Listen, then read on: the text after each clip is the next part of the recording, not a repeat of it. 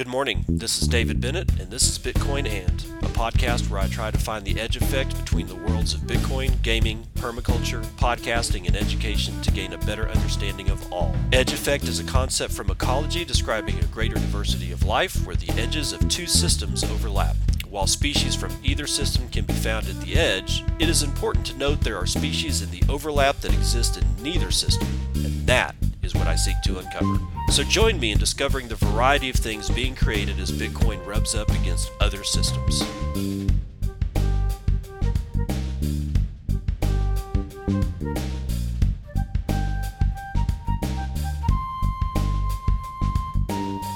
It is 6:01 a.m. Central Daylight Time. It's the 28th of September in the year 2020. This is episode 294 of Bitcoin and we got to say congratulations to Novak. Novak uh, introducing fork number 2 into the world. That's what he's calling his second child. Apparently this occurred sometime I don't know, I guess really early this morning. Um uh so congratulations, Novak. You and the you and the little lady and the bigger brother, all that kind of stuff, man. Congratulations. It's good to have more good people in this world, and I know that your kids are probably going to turn out to be pretty cool, man. All right, let's see. What oh, oh, okay. Before I get out of community stuff, uh Friday I took part of the single largest audit of any commodity company, money supply, it doesn't matter. You name it. I was part of it. Uh, feel proud to have done so. We ran the numbers at block 650,000. And as far as I can tell, everybody got the same number except one guy who then figured out that he had made a mistake in typing. Yeah. So to something like eight decimal places, we uh we ran the numbers and it was a just it was sort of amazing to watch because within seconds of 650 uh 650,000 turning over my the the column that I was using on TweetDeck to monitor uh run hashtag run the numbers blew up it was it was just amazing it was like 650 just flipped over and then man this stack of tweets just started pouring out so now it seems as if, well, no, it, it seems that, um, oh, well, who was it? MyNode uh, got on the horn. The guys at MyNode BTC, who make the manufacturers of MyNode and the software, and if you want to get the Raspberry Pi through them, you can do that too. It's what I use to run a node. And even these guys are suggesting that they install this script that will look at um, a particular block height sometime in the future uh, permanently. And I'm saying yes. I think there needs to be an like an audit section on the front page of when you go to my node. There should be like a little square that says Bitcoin audit and enable button. And then if you enable it, you can you know have, maybe have a couple of parameters for like you know, starting at this block, then every 10,000 blocks, which is, I think, is something like two weeks. I can't remember exactly how long it takes to clear that. But like every two weeks, everybody have an audit and just run the numbers all the time because apparently we're the only ones that can, right? Nobody knows how much Ethereum there is, which is what we're going to talk about next. Okay, so this blog from I it, I don't know where I picked this thing up at, but it was a response to run the numbers on Friday and it was cfbenchmarks.com releases I don't really know what it is. It seems to be an apology for not being able to do shit with uh, Ethereum, but on the 25th of September, uh, they write this. for CF Benchmark's Ether supply is case closed, though hashtag supply-gate rages on. Ah, the great Ether supply debate has become something of a movable feast in crypto, and for good reason, chiefly because it strikes at the very heart of Ether's validity as a cryptocurrency asset and in turn a store of value. So the go I mean this thing is like is really long. And there's lots of words massive amounts of explanations and descriptions and all kinds of stuff. But you know what? There's not. There's not actually any code in here that suggests how they were able to come up with the numbers that they do put in. Okay. So there's a gra- there's a, a table here, figure three, if you want to know. Uh, ether total supply and capitalization as of the 29th of July 2020. And I'm just gonna read read read the table. Snap date. It was the let's see, July 29th. The implementation date was looks like July the 31st. Block height was 10,555,215. Full supply by design okay, is a heading. So the Ethereum EXCL Uncle Rewards was 109 million one hundred and forty thousand four hundred and twenty. the ETH max supply, including Uncle, okay, excluding Uncle Rewards. The max possible, including Uncle Rewards, was 176 million and let's see, 439,324. The total fungible supply is 111 million. The total supply likely to be available for trading, I love that, likely to be available, is 100 million. The free float ratio is 89.39%. Full capitalization, total fungible supply multiplied by the price is $36 billion. The free float capitalization, the total supply likely available for trading times the price is $32 billion. Not a single word of how they came up with these numbers. There's no code. There's no proof that these numbers, there, there's nothing here except pages and pages and pages of apologies. So this was apparently their response for us being able to run get transaction set info output that that's all that's all I ever do when I'm running the numbers. I just put in this command. That's that's all it takes. And everybody did it on Friday. Not well, not everybody. Some people cheesed out, so you know who you are. But let's get on into the news. Hal Finney's proposal for optimizing Bitcoin to be enabled in Bitcoin Core. This is Andrew Yang writing on September the 26th for BTCTimes.com. Today, a patent involving the acceleration of cryptographic operations on elliptic, uh, elliptic curves has expired. Invented by Gallant, Lambert, and Vanstone, this technique is commonly referred to as the GLV endomorphism and can now be activated in Bitcoin Core in order to improve the speed and efficiency of Bitcoin's signature verification.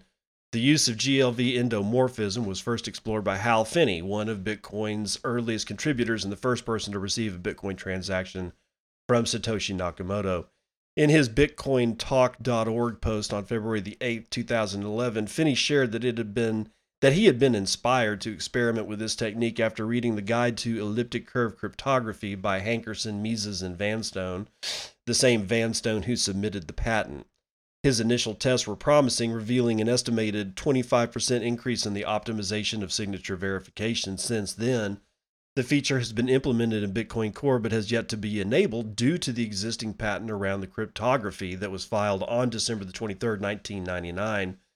Quote, implementing it was one of the original motivations in, in developing the libsecp256k1 library, which has since replaced all cryptographic use uh, of OpenSSL and Bitcoin Core, shared Andrew Poelstra of Blockstream with the BTC Times. Quote, but it was disabled by default to avoid patent concerns and has never been enabled in Bitcoin Core. With the patent expiring, Bitcoin developers will now move quickly to enable GLV endomorphism. The feature has actually had actually been rigorously tested through the development of libsec 256k1 library or libsecp256k1 library, making the optimization just as well tested and mature as any other part of the library. Once activated, nodes should expect to see a significant drop in ongoing resource usage as Bitcoin Core will now utilize the new signature verification method for freshly received transactions and blocks. Quote, once you've caught up to the tip, nodes need to verify every new transaction and blocks that come in all of that will see a direct reduction in CPU usage. Pieter Wuille of Chaincode Labs told the BTC Times. Dr. Adam Back of Blockstream commented This performance involvement was first drawn attention to, to for use by in Bitcoin by Hal Finney. Even though he's no longer with us, his contributions can still be felt running Bitcoin. The use of GLV endomorphism is, expect, is expected to be activated in Bitcoin Core with the next core release. So be looking out for that. Barry Silbert added again. Grayscale adds $186 million worth of Bitcoin to its reserves. Liam Frost writing for decrypt.co sometime today, in fact. And Liam is going to say over the past week, digital asset management firm Grayscale Investment has increased its reserve by 17,100 Bitcoin, according to its website and crypto analytics platform Bybit.com. That's an increase of $186.5 million. As a result, the GBTC Bitcoin Trust, which was created in 2013, now amounts to nearly 450,000 BTC or $4.7 billion. This corresponds to 2.5% of the amount of Bitcoin in circulation. This doesn't necessarily mean Grayscale is buying this Bitcoin directly. It can either purchase Bitcoin on behalf of clients or it can issue shares in exchange for Bitcoin Oh man, it sounds like a claim to me. In the latter case, it wouldn't be sucking up any of the available supply and wouldn't be affecting its price. The increase in Grayscale's reserves comes amid a pullback in the price of Bitcoin. Earlier this month, the first cryptocurrency made another unsuccessful attempt to gain a foothold above 12,000 and has been trading mostly above $10,000 since then. While the Bitcoin fund constitutes the lion's share of Grayscale's funds. The company now has around $5.8 billion worth of assets under management in total, according to its latest report. As Decrypt reported, Grayscale received over $217 million worth of digital asset trust investments in a single week after launching a TV ad campaign which didn't even mention Bitcoin. Assholes. Sorry, but that's the way I feel about it. In early September, the firm has also published a report for investors that suggested that today's market is reminiscent of early 2016, the period that preceded Bitcoin's historic bull run. If history does repeat itself, Grayscale is in the right position. Yeah, I can't argue with that one. But yeah, not mentioning Bitcoin in that ad, I don't understand what Barry, I just don't get Barry.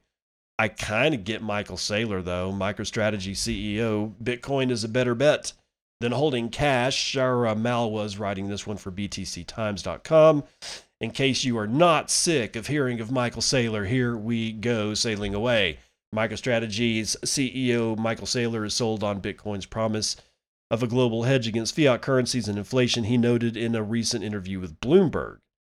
Saylor said the United States Federal Reserve incessant incessant money printing it has issued over two trillion dollars this year alone convinced him to park MicroStrategy's treasury funds in Bitcoin amid concerns of global inflation and traditional yields tumbling to near zero in recent times. He added that, or Saylor has no regrets over the purchase either, despite the price drop this week. Quote, we feel pretty confident that Bitcoin is less risky than holding cash and less risky than holding gold, he had said. He added that Bitcoin's price volatility, which typically compels investors to sell, does not change the firm's core thesis. Quote, Right now, this is the only thing we can find with a positive real yield, Saylor noted.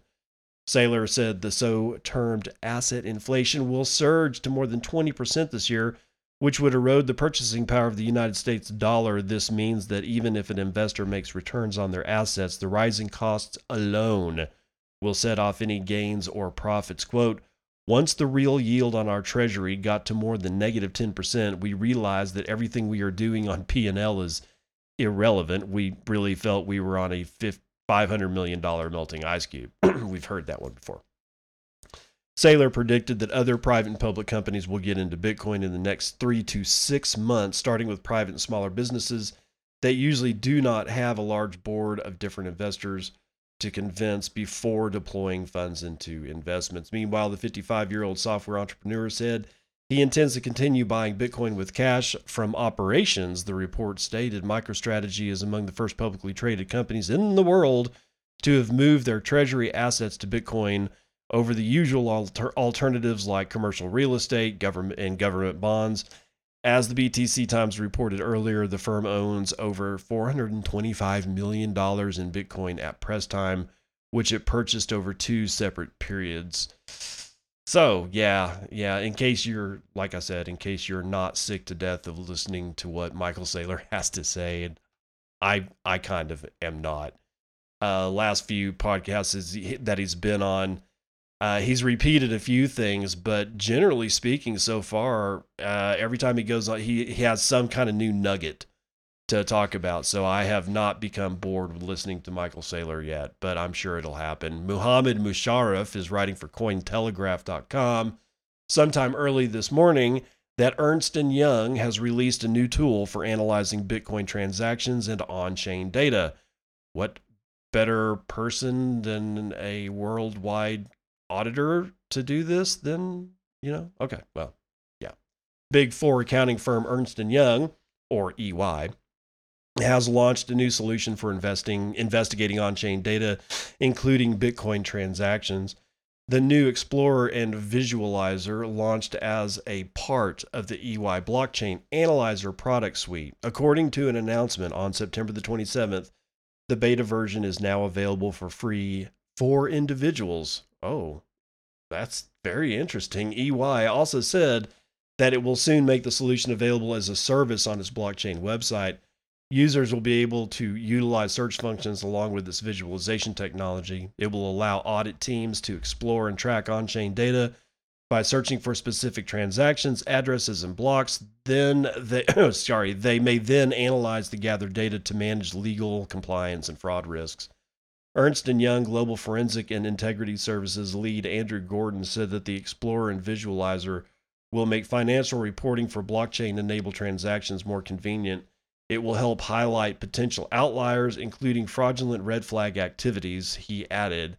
Additionally, Ernst & Young has launched a new procurement solution on its OpsChain platform, EY OpsChain Network Procurement, which will expectedly enable companies to privately and securely conduct end-to-end procurement activities on the Ethereum blockchain. Good luck, bro. Oh yeah, auditing the Ethereum blockchain seems to be a seems to be a ghost right now. So I, hats off to you, Ernst and Young. You you go right ahead and try because nobody else can. Currently available in free beta, the solution is said to move business uh, processes from enterprise resource planning systems to shared blockchain-based smart contracts, ah. allowing them to automatically track volumes and global expenditure. The solution is also expected to help buyers and sellers have parity and work with globally agreed terms and pricing. So there you go. Ernst and Young getting into it. Uh, now, finally, for you guys over there in Europe, um, you know, it's it's it's not often that you guys get some love uh, with Bitcoin because of regulations and stuff, but today is different. This reward app will pay you Bitcoin for shopping in Europe. BTCTimes.com. Shara Malwa is writing this one sometime yesterday. A new rewards app will pay you in Bitcoin to use the currency for payments at retailers, and it's already live in Poland. Nice. The Sats Back app is a Bitcoin cashback reward platform that allows users to stack sats, a colloquial term for accumulating Satoshis. SatsBack runs on the Lightning Network, a layer 2 protocol that enables near instant and cheap transactions on top of the Bitcoin network. As per the application's official website, users can receive up to 20% cash back on their Bitcoin payments. Uh, merchant partners listed by the platform include Qatar Airways, clothing brand Guess, God, I haven't heard from them in years, and sporting brand Nike, among others. Smart shopping in 2020 is buying things that you need online and getting rewarded with Bitcoin every time you do, the firm said in a tweet about its launch. And their uh, okay, hey, their their Twitter account is at SatsBack, S A T S B A C K. Can't believe somebody hadn't already scooped that shit up. But the app is similar to rewards app Lolli and Casa Wallet's own Sats back system, which rewards users with Bitcoin after they shop in supported retail stores in the United States. However, Unlike those, SatsBack requires users to actually pay in Bitcoin. Currently, SatsBack does not feature a built in Lightning wallet, but users can connect their SatsBack account with Lightning wallets that supports LNURL such as Breeze, Blue Wallet, and Phoenix. Tom Sean Jackie, the founder of SatsBack, explained, quote, the way it works is pretty simple. A user logs into our platform on satsback.com, finds a shop from a wide range of partners, and gets redirected to them. Quote, as long as the purchase is completed after being redirected from our platform, a percentage of what they spend lands in their account in the form of sats, which they are able to pay out shortly thereafter, he told the BTC Times. The firm is among the first to bring a Bitcoin reward system to users in the Euro- European Union. Although SatsBack is initially only available in Poland, the project plans to soon unlock its services in other countries and regions. So finally, you guys over there in Europe are going to get some love. Meanwhile, let's run the numbers.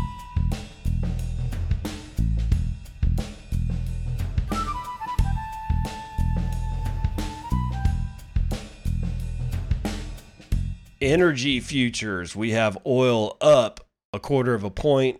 Brent North Sea oil is up almost, I don't know, about a fifth of a point. Natural gas is down almost two points. Gold is down by, I don't know, 0.17. Its price for per ounce is going to be $1,863. Uh, it appears, let's see what our indices are. Oh, good, we're saved. All the indices are up a point and a quarter almost we have the Dow futures up 1.29%, S&P futures up 1.3%, Nasdaq futures up 1.6, and the S&P mini is up 1.23.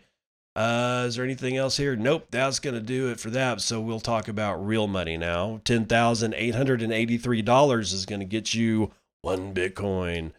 The low is going to be over at, is it going to be Cimex?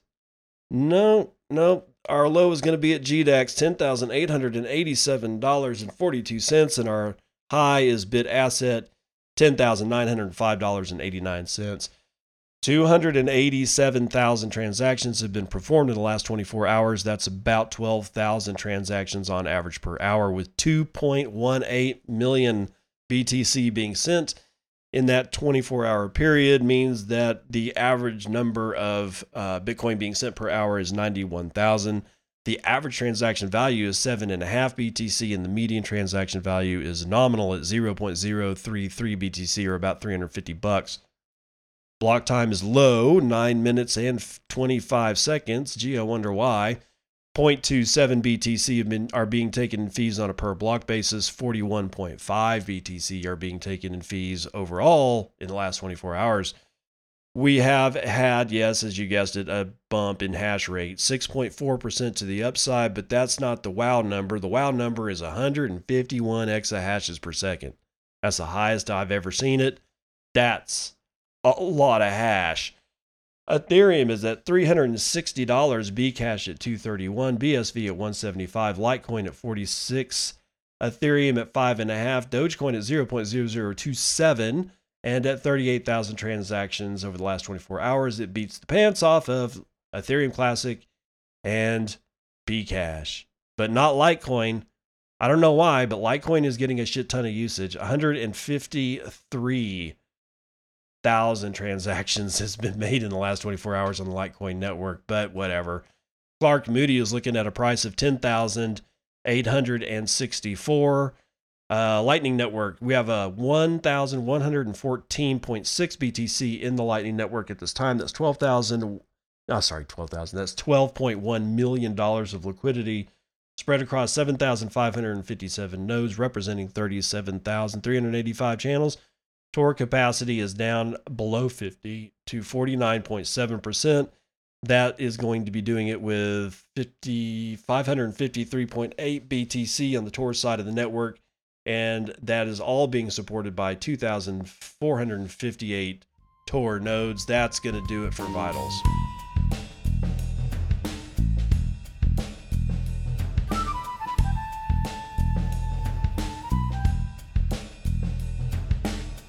Round two of the morning roundup coming at you with this one out of Narrative Central. U.S. authorities allege woman paid Bitcoin for ex husband's murder via the dark web. Uh, we spin up this narrative. Decrypt.co, Mathew Di Salvo writing this one sometime yesterday. Prosecutors allege that a Nevada woman paid $5,000 in Bitcoin to have a hitman kill her abusive ex husband, but the website was a scam and she was arrested. Whoops. Don't do that shit. Oh, good lord. Uh, Kristy Lynn Felkins, 36 of Fallon, Nevada, paid $5,000 in Bitcoin via the phony website, which is no longer active, thinking she could hire a hitman, according to U.S. District Court for the Eastern District of California. Documents unsealed this week say. Federal investigators busted Felkins when they received a tip off about the website. They traced her Bitcoin transactions to find the incriminating message and arrest Felkins. The alleged murder plot started in 2016, the documents say. Felkins started speaking with someone on the on, uh, someone on the website using Tor, a web browser a web browser used for accessing the dark web. Uh, no. No. That's wrong, guys. Tor isn't a web browser. Some web browsers have Tor functionality, but Tor is not a web browser, okay? Just be clear. The website told Felkins that in order to hide the transaction, she would have to launder the Bitcoin by trading it with different sellers on the peer to peer Bitcoin marketplace, LocalBitcoins. According to the documents, Felkins was skeptical about the scam website, even asked at one point, How do I know if you're not FBI? They do have the capability to infect one's device and trace them back to their real IP. Just being cautious. But Felkins continued with the transactions and sent 12 Bitcoin between March 6, 2016 and March 9th to have her ex husband shot outside of his workplace, the documents say. The documents allege that Felkins even asked if the murder could be made to look like a mugging gone wrong, though when she when told this would cost $4,000 more, she asked to just proceed with the plan and have her ex-husband shot. The scam website asked Felkins for reasons for the murder. She allegedly wrote, This man mentally, physically, sexually, and emotionally abused me. I ran and then he took my children away from me. He now mentally abuses my children and threatens their physical well being. He is quite the snake and master manipulator.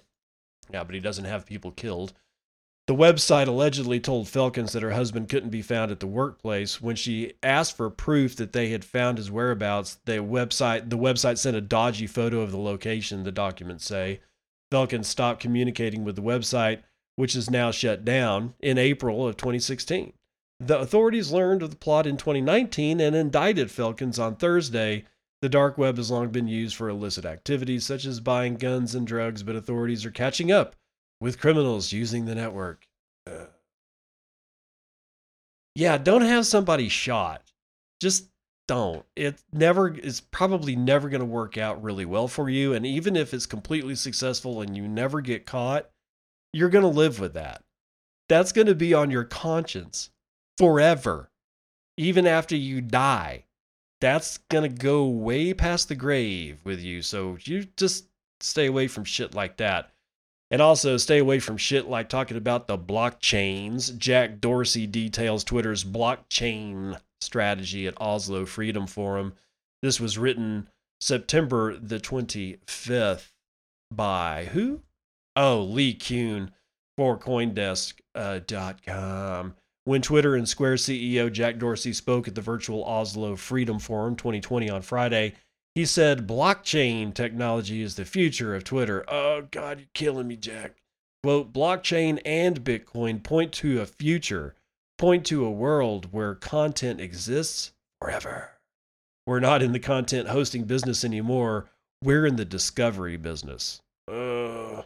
As much as I like Jack, this is cringing me right the hell out, man. In short, Dorsey expects the nonprofit Blue Sky to create an open Twitter protocol which users can contribute to and access data from instead of a centralized service where the social media platform hosts content on its website. Quote, Blue Sky is a company separate nonprofit from the company, Twitter, Dorsey said, We'll focus on becoming a client of it so that we can build a compelling service and business where anyone can access and anyone can contribute. He added the nonprofit is still looking to hire at least five roles tasked with creating a public blockchain platform. Quote, you see this most fundamentally in Bitcoin and blockchain, Dorsey said. The keys will be more and more in the hands of the individual. As for Twitter, or Bitcoin Twitter as it exists today, Dorsey broadly spoke of the importance of safeguarding users' identities, which may be the key to healthy discourse. Plus, Twitter staff are amping up reliance and machine learning tools to help identify non authentic user behavior, aka propaganda. Quote, I appreciate the difference between anonymity and pseudonymity. Pseudonymity is built identity. We want to protect that. The appearance comes after the now infamous Twitter hack of July 2020, when the platform suffered its most prominent attack in years. A 17 year old hacker is still being held for multiple fraud charges in Florida for infiltrating some of the world's most prominent accounts and soliciting Bitcoin payments. Quote, security is not anything that can ever be perfected, it's a constant race the more we're giving the individual the keys, the safer we're going to be, Jack Dorsey said. So, yeah, again, blockchaining all the things uh, is probably not going to work out the way that you think it's going to work out, but I don't know. I still like Jack. $130 million hack of KuCoin is going to be frozen by crypto projects. So the haul is in ice, apparently.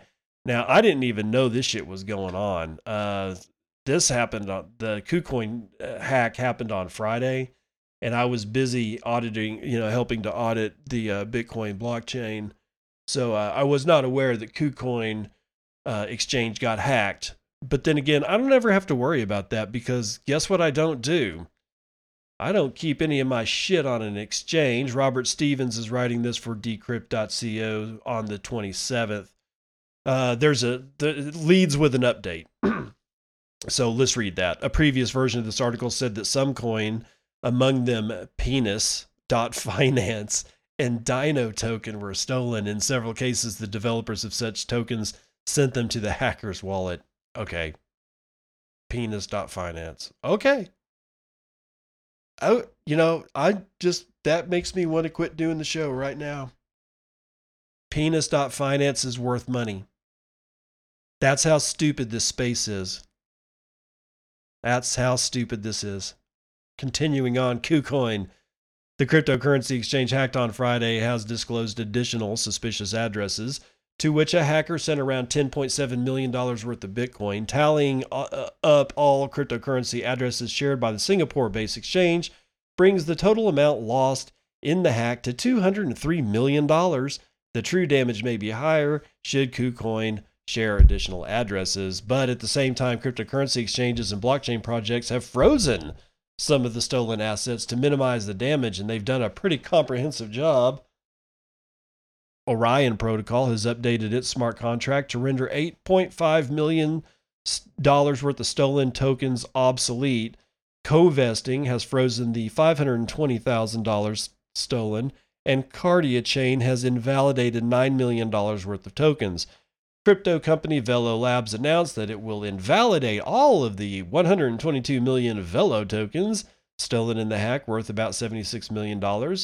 VIDT data link will freeze 14 million VIDT, worth about $6.4 million. Silent Notary will replace all of its tokens, including the $94,692 worth affected and Ocean Protocol paused its smart contract after $8.6 million was lost. Tether, the stablecoin company that produces an eponymous or eponymous ep, ep, ep, eponymous eponymous I'm okay eponymous U.S. dollar peg coin froze $22 million worth of that cryptocurrency. No word yet on what will happen to penis.finance, Pumponomics, retard token, the Hunger Game, and Dino token that ended up in the hacker's wallet. Mm. This means that crypto projects have frozen or rendered obsolete or intend to do so about $130 million worth of stolen funds, or 65% of the haul so far, according to information disclosed by KuCoin. That makes it difficult for the hacker to sell those funds on secondary markets and ruin the fragile economies of smaller tokens. Oh, I hope they all die but not impossible. Some of those assets haven't been frozen yet, and today the hacker started to launder some of the money. The hacker has sold a couple of thousand dollars worth of Ocean tokens on decentralized exchange Uniswap in exchange for Ethereum, and trace amounts of Synthetix and Ampleforth have also left the suspicious Ethereum wallet.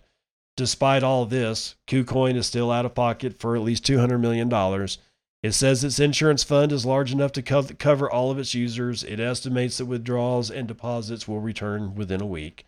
What have we learned? Well, clearly we hadn't learned anything, but uh, as I read that story, what did you learn anything? Because there should be two things that are very freaking clear. One, don't keep your shit on an exchange. Just don't do it. It's always going to end poorly. Okay. It always has, it always will, forever and ever and ever. But what's the second thing? What's the second thing we learned? The second thing we learned is that the only thing you can trust is Bitcoin. I example after example after example of people invalidating their own coins or replacing their tokens or or just doing whatever that they want to do, just for, you know, freezing tokens. You have no control over penis.finance. If you, God forbid, that you hold penis coin or whatever they're calling it, or Pupponomics, or God forbid, retard token. I mean, if you're if you're putting money into any of this stuff, and I'm talking like even like the the not completely stupid ones. Well, they're all completely stupid, but penis.finance, that's that's a little different than silent notary. It doesn't matter though. You'd be holding silent notary and it just is going to replace all of its tokens. There's no security here. I don't know why anybody thinks that this is a good idea. I certainly don't. So just be aware. But Bitcoin does set a record of 63 straight days closing above 10,000. At least it's above 9,000, right? Zack Voell writing it for Coindesk.com. It's not a very long one, but let's see what he has to say. Bitcoin closed Sunday at 10,793, setting a record of 63 consecutive daily closes above $10,000, according to market data aggregated by Messari. The bellwether cryptocurrency's previous record 62 day streak above 10,000 lasted from December the 1st, 2017 through January 31st, 2018 when Bitcoin reached its all time high of just above 19,900 on Coinbase after soaring nearly 100% in two weeks.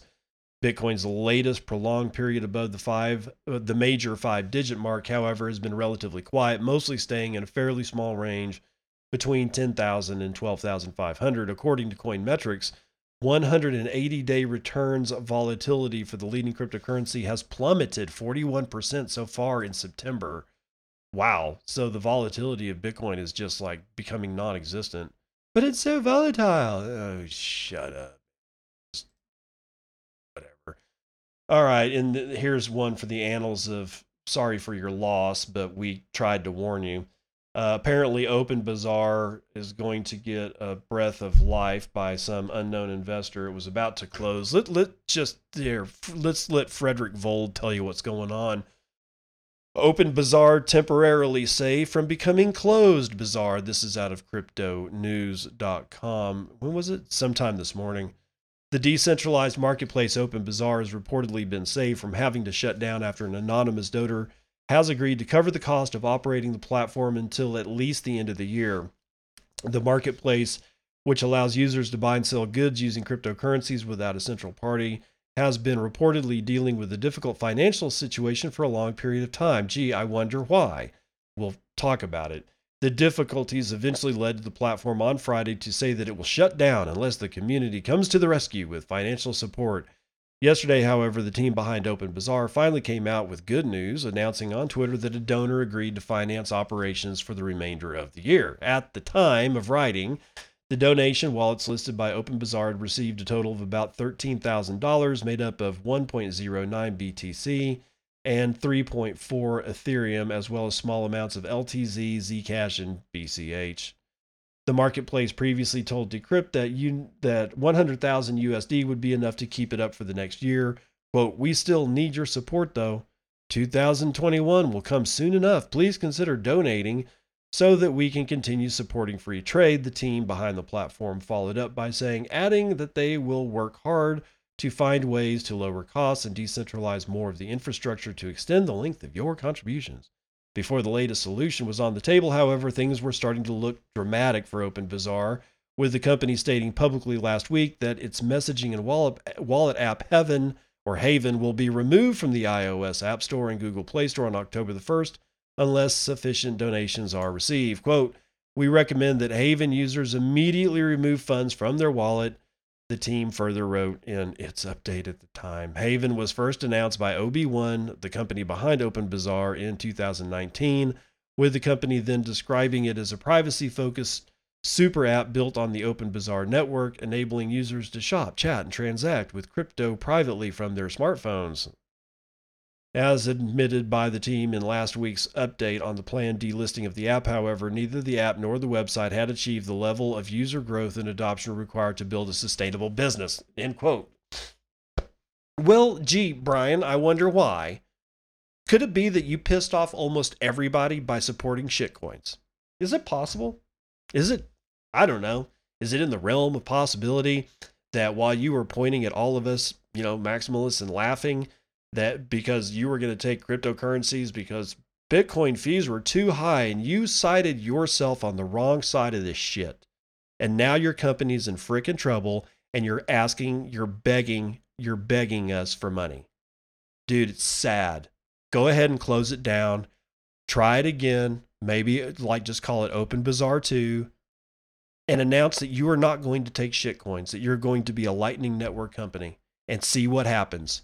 Fuck around with that and see what happens. And I'll bet you'll actually have better traction than pointing at us and laughing.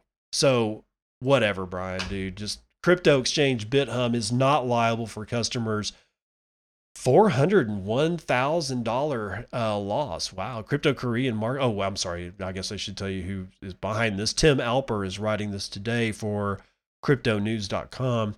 The South Korean market leading, leading crypto exchange Bithumb has won its legal struggle against an investor who accused it of negligence, claiming $401,000 in USD uh, was taken after a 2017 data breach per news agency Yonhap. A man identified only as Mr. A for legal reasons alleged that he had been holding the KRW funds on the exchange, but that his personal uh, wait the personal data was compromised in the data leak in 2017 and the money was subsequently lost. What have we learned? Don't keep your money on an exchange, ever, under any circumstances. Mr. A was unsuccessful in his first bid to win damage payments from BitHum, Bithumb, but had been hopeful of overturning the decision at appeals. In an appeals hearing held at the branch of the Seoul High Court, Mr. A told the judge that a hacker accessed his account using the KRW holdings to purchase Ethereum tokens and then converted the said tokens into fiat on four separate in four separate transactions. The hacker, the court heard, was able to access a verification code sent to Mr. A's mobile phone in order to authenticate the transactions. Bithumb was found liable and punished for some 36,000 cases of personal data leakage in December of 2017. However, the judge at the High Court hearing stated that there was no evidence that proved Mr. A's personal data was among those exposed in the 2017 data leaks, meaning there was insufficient evidence to prove that Bithumb was indeed liable. A number of investors had previously made similar allegations with limited success. Earlier this month, the exchange was declared partially liable for one customer's $27,000 loss in a data breach related case dating back to 2017 and was ordered to pay $5,000 However, two other claimants logging cases at the same time lost their own legal battles against the exchange. The the easy way out of all this stuff is to not hold your shit on an exchange. I, I, I, if you're if you're an active trader, I get it, I really do. But I mean, if you trade just a little bit and you know not very often, or not at all, then don't keep your shit on an exchange. Just don't do it. That's gonna do it for the morning roundup.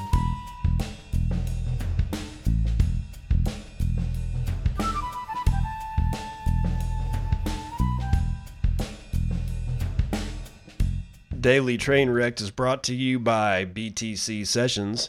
That's BTC Sessions. Actually, it's not his train wreck. He's just he's just driving it. Okay, this is this is Roger Ver's train wreck. Uh, he's an easy target, but he hasn't said anything stupid in in like well, I haven't seen him say anything stupid in a while, but I saw this one.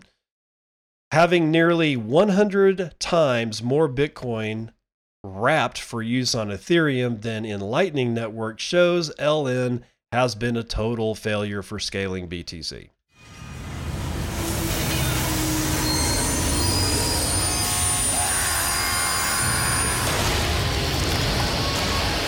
So BTC Sessions has a little comeback for that.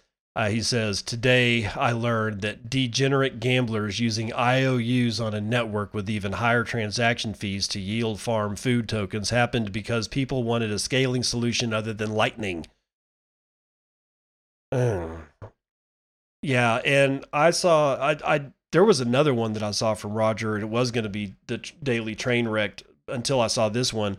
But in in the one that that I saw, I was or he was touting the virtues of Nano.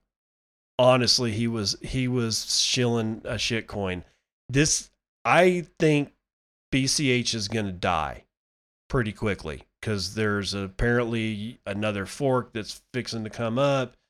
Uh, you never know. BSV may actually outlast uh, Bcash, which I don't know would be. I don't know if that would actually be funny. I don't think I actually want to see that happen. I mean, at least Roger tried, you know, for years, uh, being a good guy. And Craig Wright and Calvin Ayre have o- always been degenerate pieces of crap. Uh, so I would rather Roger come out, but I don't think th- I I don't think he's going to get out of this alive. Honestly, I think he's going to lose. You know, if he's if he said that he if he's true truthful in saying that he sold all of his BTC for BCH, then he's going to be one poor son of a bitch real quick because that thing is just dying. And him shilling other coins and other networks eh, in the face of the people that he told BCH was the future, I I don't know, man. I can't imagine. I don't know what that shit's about, but let's go ahead and get right on into a good, well, into another good joke. Dad says, joke says, I invented a car that moves only when the driver is silent. It goes without saying.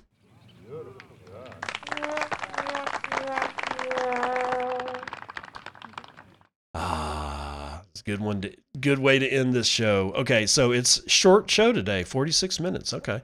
Uh, there is nothing left to say. It's kind of a it's one of those Mondays, man, where there's just not a whole lot of stuff going on. But uh, you guys keep it together. I'll see you on the other side. This has been Bitcoin and, and I'm your host, David Bennett. I hope you enjoyed today's episode and hope to see you again real soon. Have a great day.